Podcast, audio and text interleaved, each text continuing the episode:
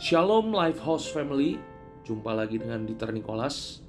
Hari ini kita akan merenungkan firman Tuhan dengan judul Roh yang disegarkan setiap hari. Kita buka Alkitab kita dalam Yesaya 40 ayat yang ke-31. Apa kata firman Tuhan buat setiap kita? Tetapi orang-orang yang menanti-nantikan Tuhan mendapat kekuatan baru. Mereka sumpah Raja Wali yang naik terbang dengan kekuatan sayapnya mereka berlari dan tidak menjadi lesu, mereka berjalan dan tidak menjadi lelah. Bapak Ibu Saudaraku terkasih dalam Tuhan, banyak orang meremehkan yang namanya tidur. Jadi durasi tidur hanya sebentar karena saking sibuknya.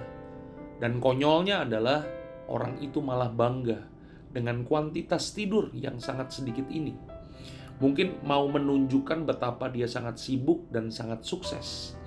Padahal kita tahu bahwa Salah satu faktor penentu kesehatan adalah kualitas dan kuantitas tidur. Karena di waktu inilah sebenarnya tubuh kita melakukan yang namanya regenerasi sel tubuh. Karena pentingnya tidur, sampai-sampai di Amerika, tepatnya di California, ada sebuah peraturan di mana supir yang mau mengendarai bus penumpang itu sebelumnya harus tidur minimal 10 jam Bapak Ibu. Dan tahukah kita bahwa pesawat ruang angkasa Challenger pernah mengalami kecelakaan karena operator pesawat ulang-alik itu kurang tidur karena merampungkan pekerjaan maraton selama 20 jam dan hanya tidur 3 jam saja. Jadi dengan beban kerja seberat itu dan diimbangi tidur yang sesedikit itu jelas membuat operator tersebut tidak bisa fokus dalam bekerja.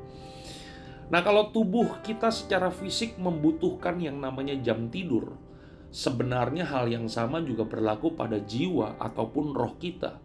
Jadi tubuh, jiwa, dan roh kita perlu istirahat Bapak Ibu. Tubuh butuh istirahat melalui tidur. Jiwa kita juga butuh istirahat melalui refreshing atau melakukan apa yang menjadi kesenangan kita atau dalam bahasa kekinian disebut healing time. Roh kita juga butuh istirahat dalam hadirat Tuhan. Artinya apa? Artinya kita menyediakan waktu untuk duduk dalam hadirat Tuhan supaya roh kita bisa disegarkan kembali. Untuk tubuh dan jiwa, mungkin kita sudah mengambil waktu untuk istirahat. Kita tidur minimal 6 sampai 8 jam per hari. Kita juga melakukan refreshing di akhir pekan setelah merasakan penatnya bekerja selama seminggu. Tapi bagaimana dengan manusia roh kita? Apakah kita juga menyediakan waktu untuk istirahat? Mungkin ada beberapa di antara kita yang berkata, Pak Pendeta, saya udah ibadah secara teratur di hari Minggu. Pertanyaannya, apakah ibadah yang hanya satu jam itu cukup untuk menyegarkan roh kita kembali? Padahal di tengah-tengah kebaktian atau ibadah kita sering kali ngantuk, kita tidak fokus, kita main handphone, dan pikiran kita melayang ke mana-mana. Mari hari ini kita teladani apa yang dilakukan oleh Tuhan Yesus. Tuhan Yesus mengambil waktu berdoa setiap hari kepada Bapaknya. Bahkan Alkitab katakan dalam 1 Timotius 4 ayat yang ke-7 Alkitab katakan begini. Tetapi jauhilah tahayul dan dongeng nenek-nenek tua. Latihlah dirimu beribadah. Bapak Ibu Saudaraku terkasih dalam Tuhan Life House Family. Jadi untuk beribadah kita perlu berlatih Bapak Ibu. Kata latihlah di situ dipakai dalam bahasa aslinya gimnasio. Artinya seperti orang yang masuk dalam gym, Bapak Ibu. Kalau kita mau membentuk otot-otot tubuh kita, maka kita harus masuk ke dalam gym dan kemudian melatih otot-otot tubuh kita. Juga yang namanya beribadah Bapak Ibu kepada Tuhan, kita perlu melatihnya. Makanya ayat yang ke-8 dari 1 Timotius 4, latihan badani terbatas gunanya Bapak Ibu Saudaraku terkasih dalam Tuhan, kita main sepeda, kita olahraga, kita lari. Ada gunanya nggak? Ada gunanya. Tapi Alkitab katakan terbatas. Kenapa? Karena olahraga di dunia ini ya hanya berguna untuk kita hidup di dunia ini aja.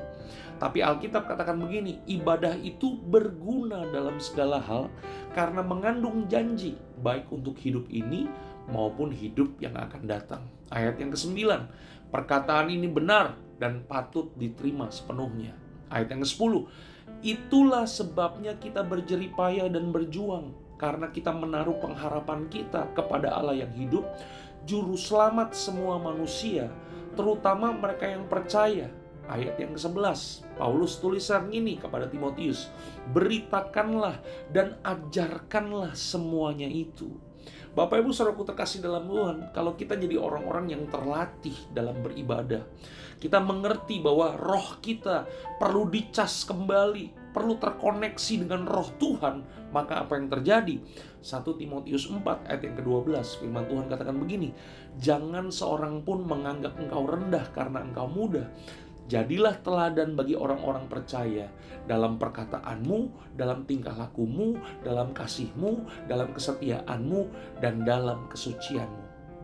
Dari sini kita belajar apa Bapak Ibu?